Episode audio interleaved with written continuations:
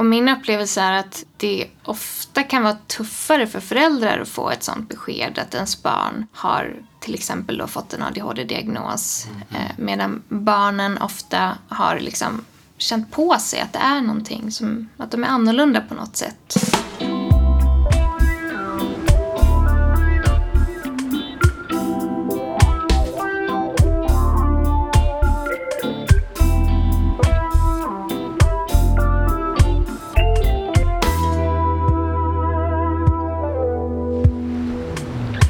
Hej och välkomna till Vårdfrågan. Det är en podd, en podcast där vi pratar om hur vi kan ge ännu bättre vård till ännu fler patienter. Och idag är jag här på Stockholm Kids i centrala Stockholm för att prata ADHD med psykologen Evelina Bil. Hej Evelina! Hej! Vad kul att jag får komma hit till era jättefina lokaler. Jag var ju här på invigningen för två och ett halvt år sedan tror jag det ett var och ett, ett och ett halvt år sedan. Jag som blandar ihop det. Eh, det var lika fint då som det är nu när jag verkligen hållit de här lokalerna i fint skick. Mm. Vad kul att vara här. Ska som sagt prata ADHD, men jag tänkte först kan du bara säga några ord om dig själv? Mm. Jag är legitimerad psykolog och har jobbat här på Stockholm Kids i drygt ett år nu. Och innan det så jobbade jag inom barn och ungdomspsykiatrin, BUP, och det där Evelina med BUP och BUM, vad är egentligen skillnaden? Precis. BUP står för barn och ungdomspsykiatrin. Det är specialistnivå för barn och ungdomar. Och BUM står för barn och ungdomsmedicinsk mottagning. Mm. Och de träffar i huvudsak familjer som söker av somatisk grund, det vill säga att de har kroppsliga sjukdomar. Men vi psykologer som jobbar inom BUM, vi träffar barn och ungdomar som har milda till måttliga besvär inom psykisk ohälsa. Mm. Och BUP, de träffar barn och ungdomar som har måttliga till svåra besvär. Okej, okay, så det är de lite svårare fallen som uh, går till BUP om man säger så. Så ni är instansen innan lite? Det kan man säga. Vi är ah. på primärvårdsnivå. Mm. Och händer det då att du ofta träffar patienter som du sen skicka vidare, remittera vidare till, till BUP-mottagningar? Det händer. Ja, det kan hända dels på nybesöken som vi har här, att man redan efter ett eller några få besök märker att det här är familjer som behöver hjälp på specialistnivå. Mm. Och då kan vi remittera dit. Men det händer också att vi träffar eh, patienter, barn och ungdomar som eh, vi har gett en behandling här och så märker vi att det är inte är tillräckligt. Utan det behövs specialistvård. Mm. Och då kan vi skicka vidare efter det. Och vad är det ungefär för fall som ni brukar, eller som du brukar liksom remittera vidare? Eh, om vi pratar ungdomar så kan det handla om ungdomar som har en medelsvår till svår depression. Mm. Till exempel med självskadebeteende. Det är någonting som vi oftast inte träffar här eller mm. ska behandla här. Det kan vara barn och ungdomar med ätstörningsproblematik. Mm. Eh, och sammanfattningsvis så handlar det om barn och ungdomar som har symptom som är så pass funktionsnedsättande mm. eller ställer till det så mycket i vardagen att de behöver ett specialist psykiatriskt omhändertagande. Mm. Och där man tänker att insatsen eller behandlingen som krävs eh, behöver ges under så pass mycket längre tid än vad vi har möjlighet eller ska göra inom första linjen. Mm. Vi träffar barn och ungdomar och ger behandling under mer liksom, kortare eh, insatser, mm. kortare tider. För en lekman då som mig själv på det här området, finns det några liksom särskilda liksom diagnoser som man kan placera i den här mild, måttlig och svår om du bara ska göra A, B och C? Liksom? Ja, eh, det finns en ångestdiagnos som heter specifik fobi. Det kan handla om spindelfobi mm. eller fobi mot eh, sprutor exempelvis, eller hissfobi.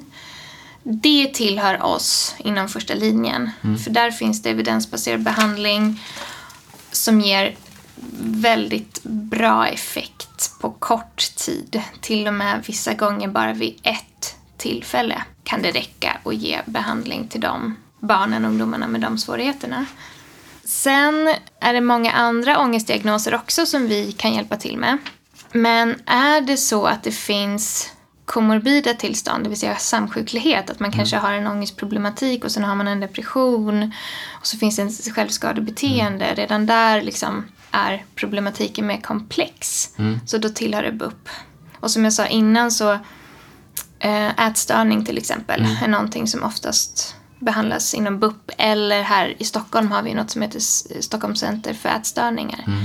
Capio och Mando har också insatser. Men, um, sen kan man också, sen finns det också de här neuropsykiatriska diagnoserna som vi dels ska prata om idag, ADHD mm, uh, och autism. Autism till exempel finns det psykiatrisk tilläggsproblematik och man har en neuropsykiatrisk diagnos i grunden så tillhör det oftast BUP mm. också.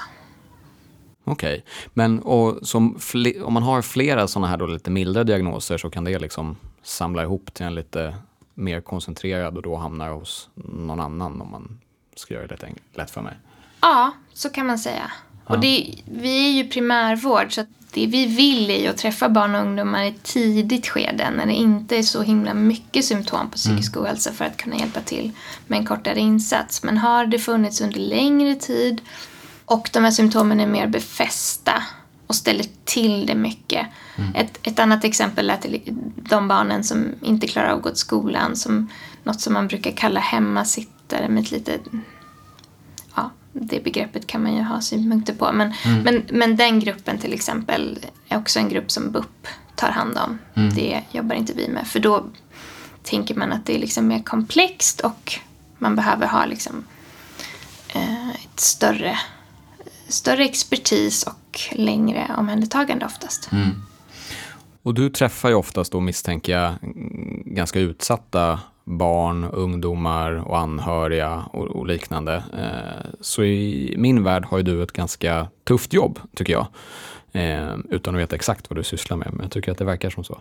Så jag undrar egentligen bara, hur kommer det sig att du blev psykolog? Och framförallt barn, eller barnpsykolog, men lite inriktad på, på barn och ungdomar. Hur landade du där? Bra fråga. Eh, jag har alltid varit intresserad av att jobba med barn. Till att börja med. Sen psykologi har varit ett intresse som jag haft sen jag var liten. En av mina bästa kompisars mamma var psykolog. Vi pratade jättemycket. Så det har varit ett område som har intresserat sedan lång tid tillbaka. Och när jag började plugga till psykolog så hade jag under mina studier ett antal jobb vid sidan av. Och alla de var med barn och ungdomar. Mm. Så det har varit det självklara, den självklara inriktningen för mig. Mm. Och en anledning till det tror jag är att man har möjlighet att, att göra så stor skillnad mm. tidigt. Dels gillar jag barn generellt, men de symptom vi har varit inne på, de psykiatriska diagnoser vi har varit inne på, det säger sig självt att ju kortare tid man har haft problemen, desto lättare är att, att faktiskt hjälpa till. Mm. Och få bort de här problemen än om man träffar vuxna som kanske har gått med, med de här symptomen under väldigt många år så är det ofta ett större arbete som ska till för att kunna hjälpa. Så mm. det är mm. otroligt givande. Det är mm. jätte, jätte, jättekul. Mm. Nu misstänker jag att du är förhållandevis ny i yrket. Kan det, kan det stämma? Ja, jag tog examen 2013. Ja, det beror på om man jämför med. fem år. Fem år. Mm. Ja, men det är inte jätte, jättelänge i alla fall. Men jag tänkte på det du sa att vuxna kanske haft den diagnosen länge och sådär. Tror att, tror att man har blivit bättre på att söka psykolog och psykiatrihjälp idag än säg för 20 år sedan? Liksom? Det tror jag absolut. Jag tror att det stigma som det har varit tidigare och till viss del fortfarande är har blivit mycket mindre. Mm.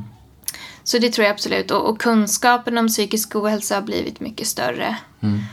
Så det, det är någonting som vi fortfarande tror jag behöver bli ännu bättre på. Eller att mm. nå ut med, med den här kunskapen och uppmana folk att, eh, att söka hjälp.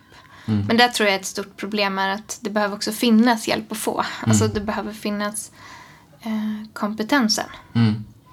Jag tror att just det här stigmat att prata om det, mm, jag upplever att det har i alla fall skrivits och det pratas mer om det i allmänna kanaler nu för tiden mer. Och jag menar det ser ju ofta kändisar exempelvis som går ut och pratar om framförallt sin ADHD då. Eh, han, vad heter han, Viktor, Viktor och Samir har väl pratat om det exempelvis, att han har ADHD och det kanske har hjälpt honom i vissa avseenden och sådär.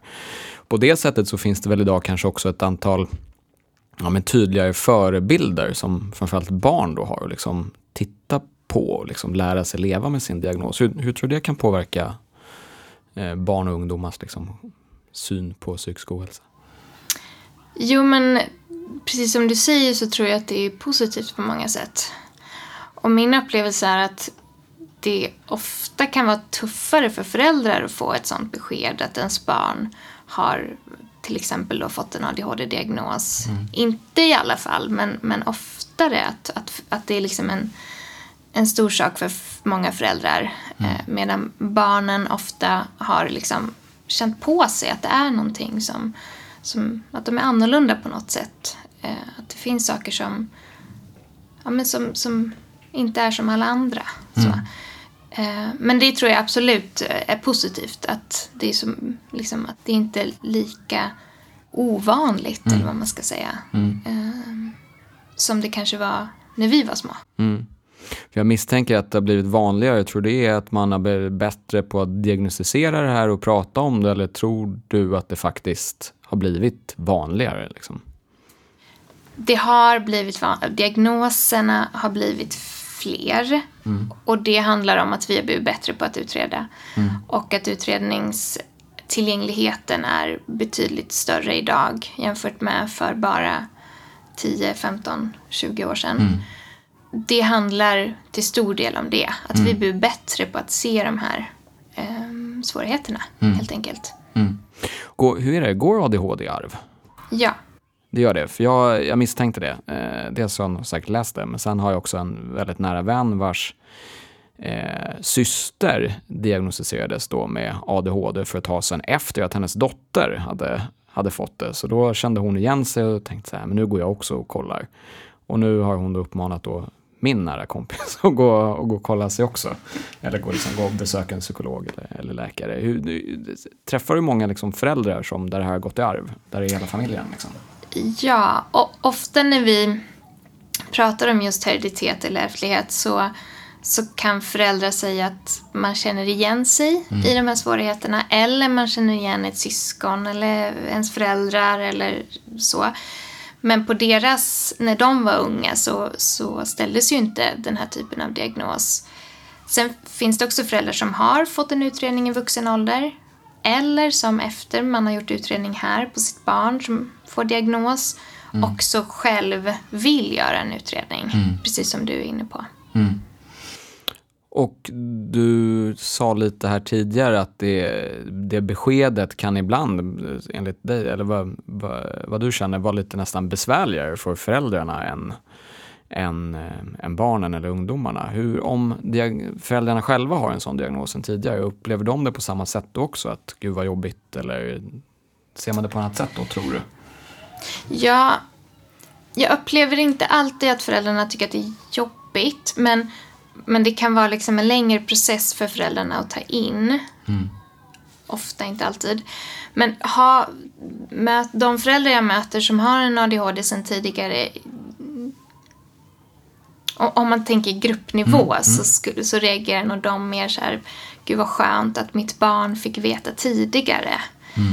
För det är inte jätteovanligt att personer som inte har fått den här diagnosen i barnåldern eh, att det leder till, till sekundära besvär mm, som ställer till det. Så mm. det, är, det är enormt viktigt att man utreder de barn som uppvisar de här svårigheterna så tidigt som möjligt. Mm.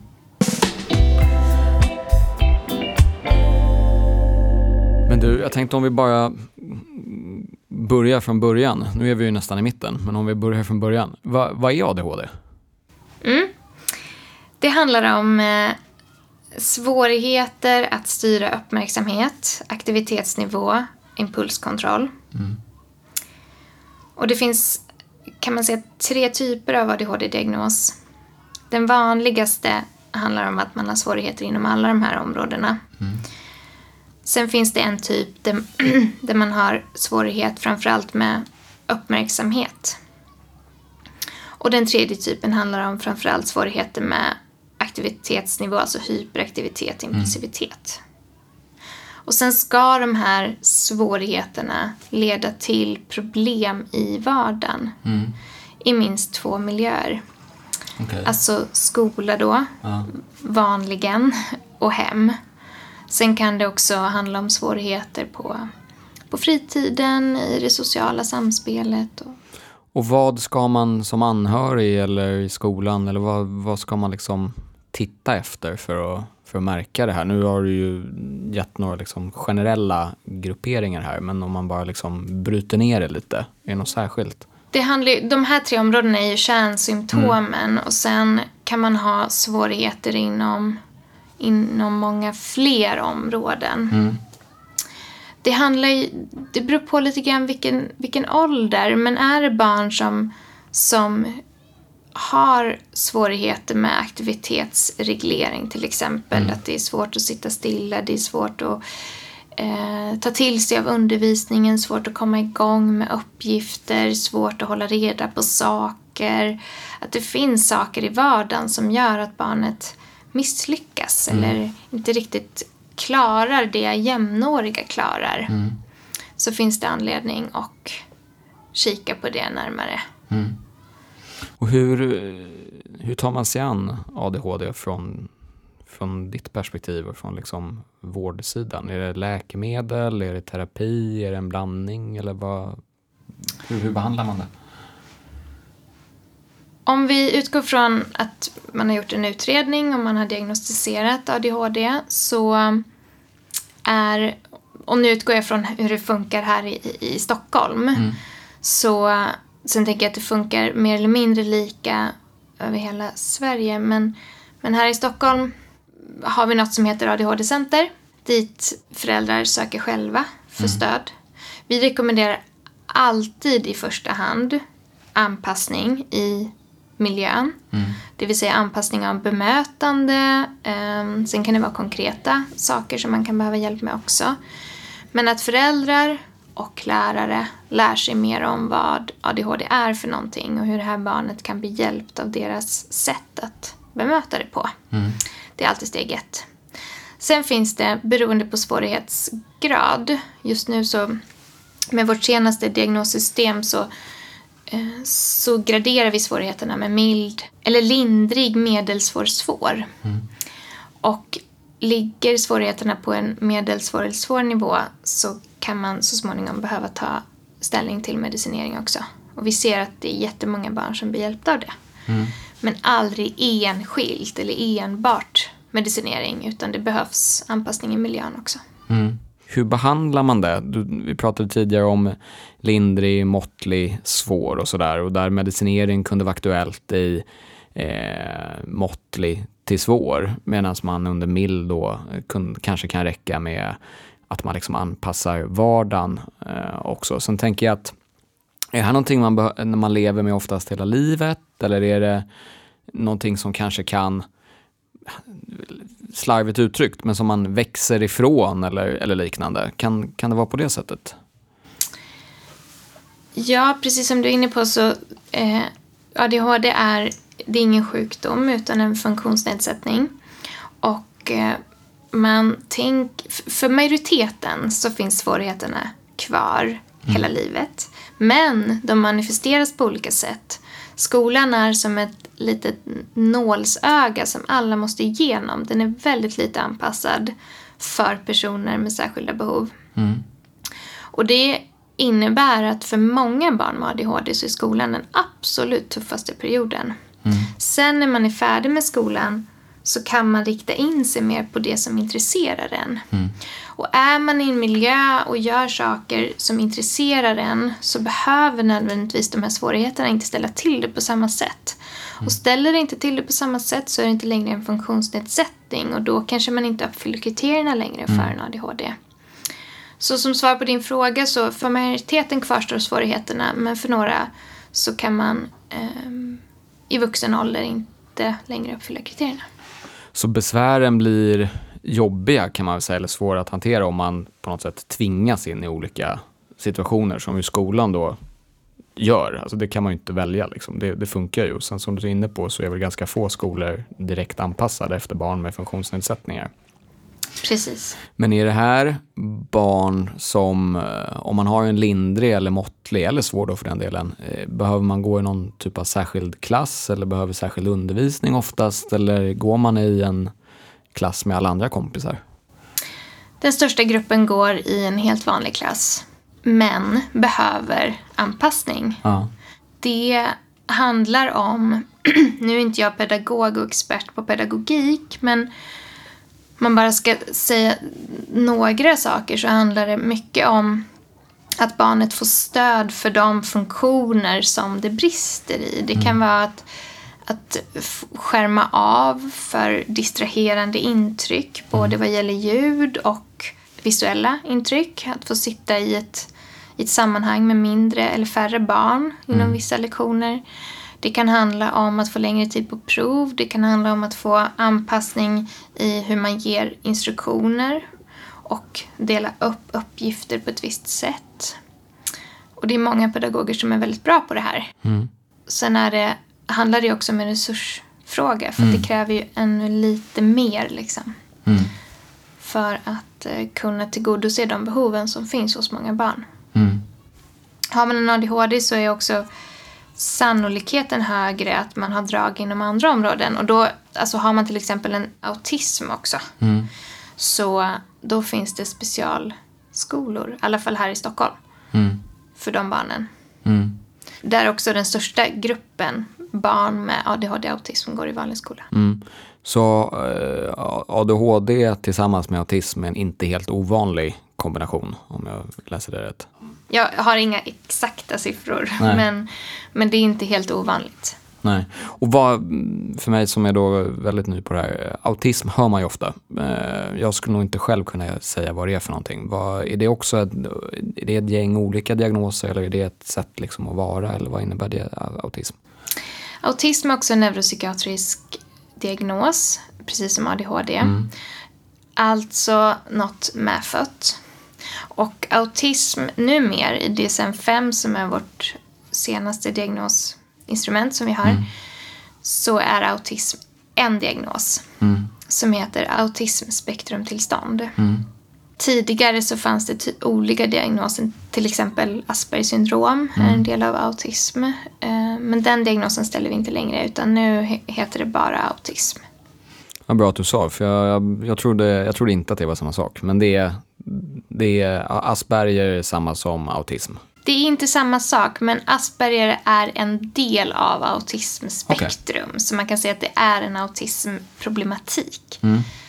Men den är inte lika omfattande som eh, autistiskt syndrom som det hette i förra diagnosmanualen. Okej. Och vad innebär det då? I, Autismspektrum, ja, för en, för en person som har diagnostiserats med det. det handlar om sociala färdighetsbrister. Och att man har stereotypa beteendemönster. Det kan handla om eh, specialintressen, det kan handla om att man är hypo eller hypersensitiv för perceptuella intryck, det vill säga synintryck, hörselintryck, tak- taktilkänslighet, smaklukt. Eh, Så det handlar om att man ska ha svårigheter med sociala färdigheter, social kommunikation och någon typ av stereotypt beteendemönster. Jo, sen tänkte jag också på det här med barn då som diagnostiseras då exempelvis med både autism då och ADHD. Eh, kan de då oftast fungera i en vanlig klass eller behöver man gå i en särskild klass med väldigt mycket stödpedagogik eller behöver man gå i någon annan typ av skola? Jag vet det pratas ju en del om särskolor och, och sådär. Jag vet själv inte riktigt vad det innebär men du vet säkert. Eh, där sa du något jätteviktigt. Eh, särskola, det är en vanlig missuppfattning att det är en typ av skola som personer som har en till exempel autismdiagnos tillhör. Och det stämmer inte. Man kan inte bara ha en autism och tillhöra särskoleverksamheten utan särskola är till för de barn som har en intellektuell funktionsnedsättning. Tidigare kallades det en utvecklingsstörning. Mm. Det finns barn som har en intellektuell funktionsnedsättning och en autism exempelvis, som går i särskola. Den stora massan av de som har autism och ADHD är normalbegåvade och tillhör då den vanliga skolan. Sen finns det i Stockholmsområdet speciella skolor som är inriktade på just autismproblematik. Som är väldigt duktiga på en anpassad pedagogik vad gäller den biten. Men den, den st- största gruppen barn med de diagnoserna går i vanlig skola.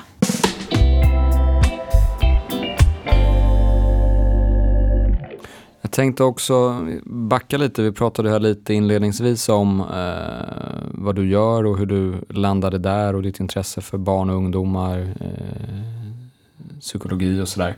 Primärvården och liksom den specialiserade psykiatrin och så i Stockholm och i hela landet skriker ju efter personal, precis som man gör vad gäller allmänläkare. Det verkar ju kraftigt underbemannat båda dem. Eh, varför tror du att det är så inom psykologin och psykiatrin? Är det att det saknas kompetens? Är det svårt att utbilda sig? Är det inte tillräckligt? Eller vad, vad tror du det kan bero på?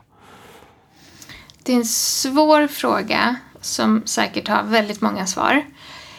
Jag tänker att det vi står inför nu i Stockholm så är första linjens psykiatri, det vi, vi här på Stockholm Kids jobbar med, har inte funnits så jättemånga år.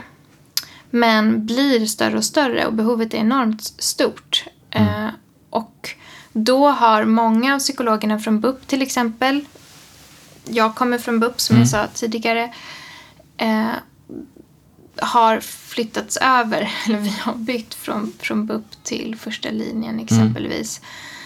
Men det, det är stora utmaningar i hela landet för att rekrytera kompetenta psykologer. Mm. Och barnpsykiater, alltså läkare. Det, så ser det ut. Och det är någonting som jag tror man behöver jobba med på, på högre nivå.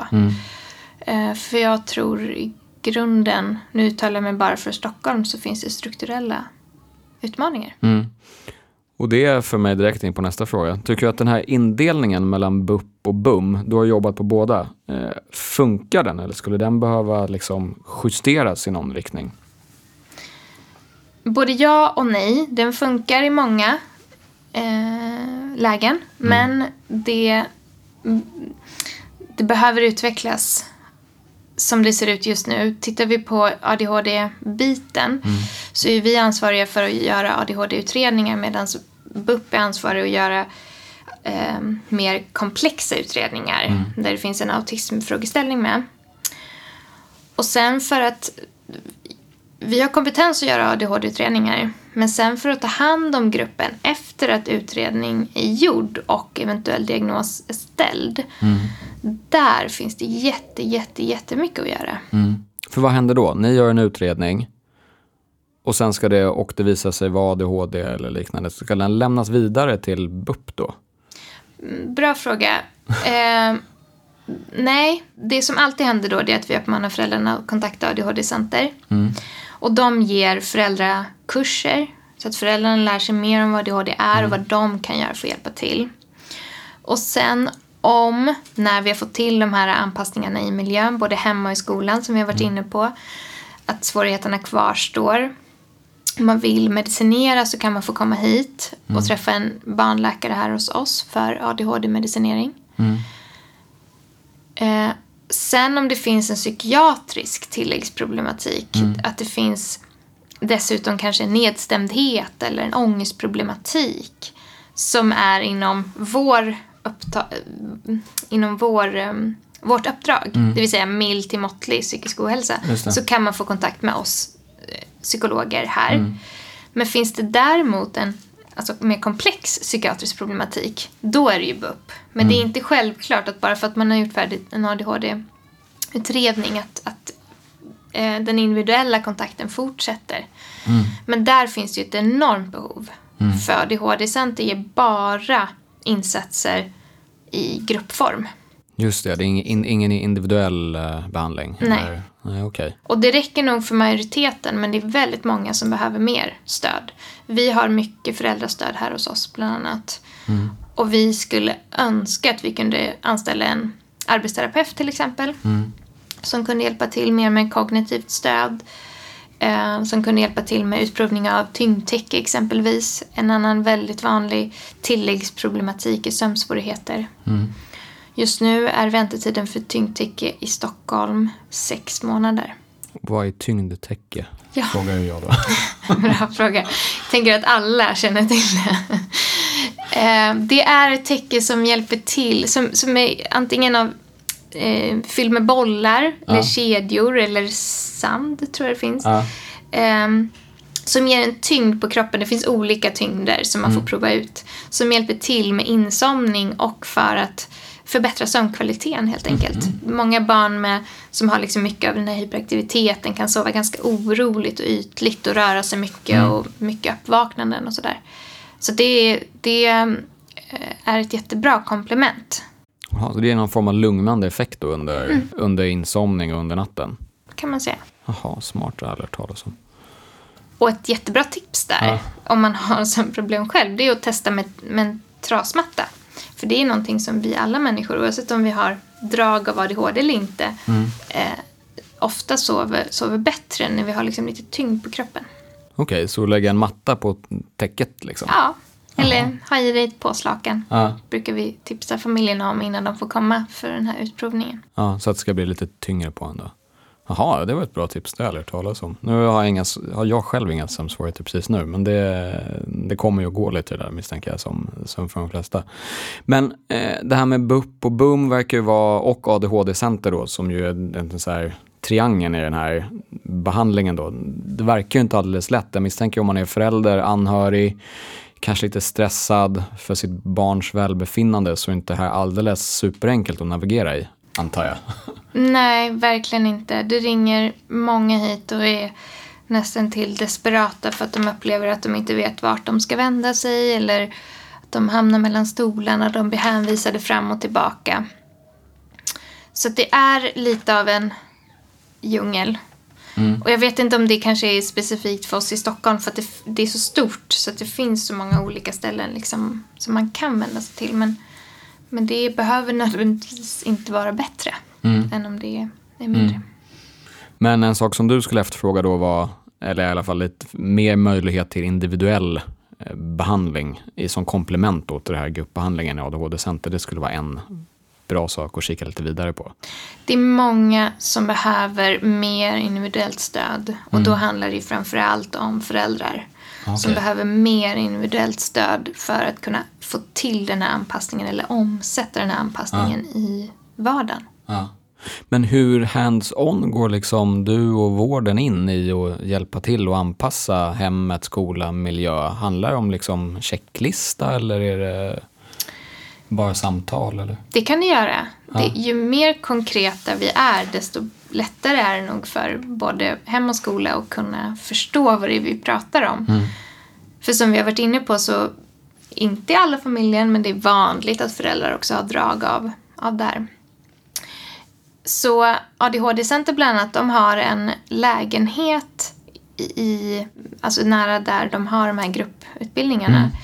Där kan man gå in och få tips på hur mycket konkreta saker man kan göra med i form av scheman och eh, time timer. Finns det, saker som heter, det finns massa olika saker som man kan liksom mer hands-on hjälp som man kan få.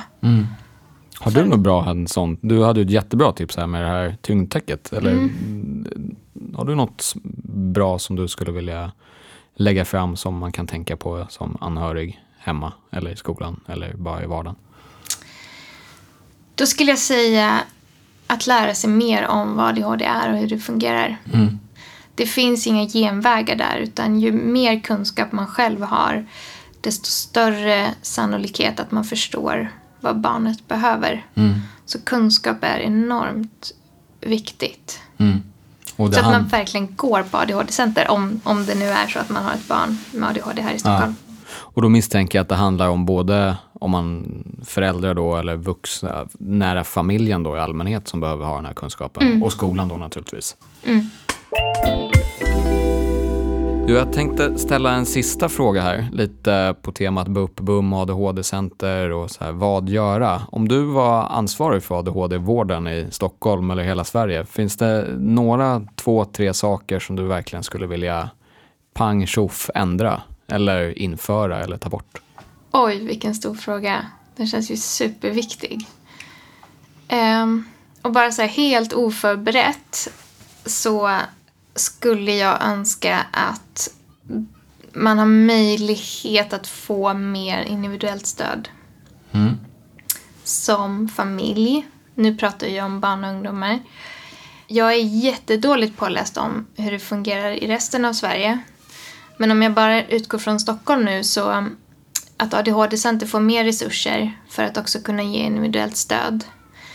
Eh, sen är ju skolan en jättestor del av det här. Så att lärarutbildningen idag inte har några kurser i vad ADHD och autism är och hur man kan behöva anpassa för dem.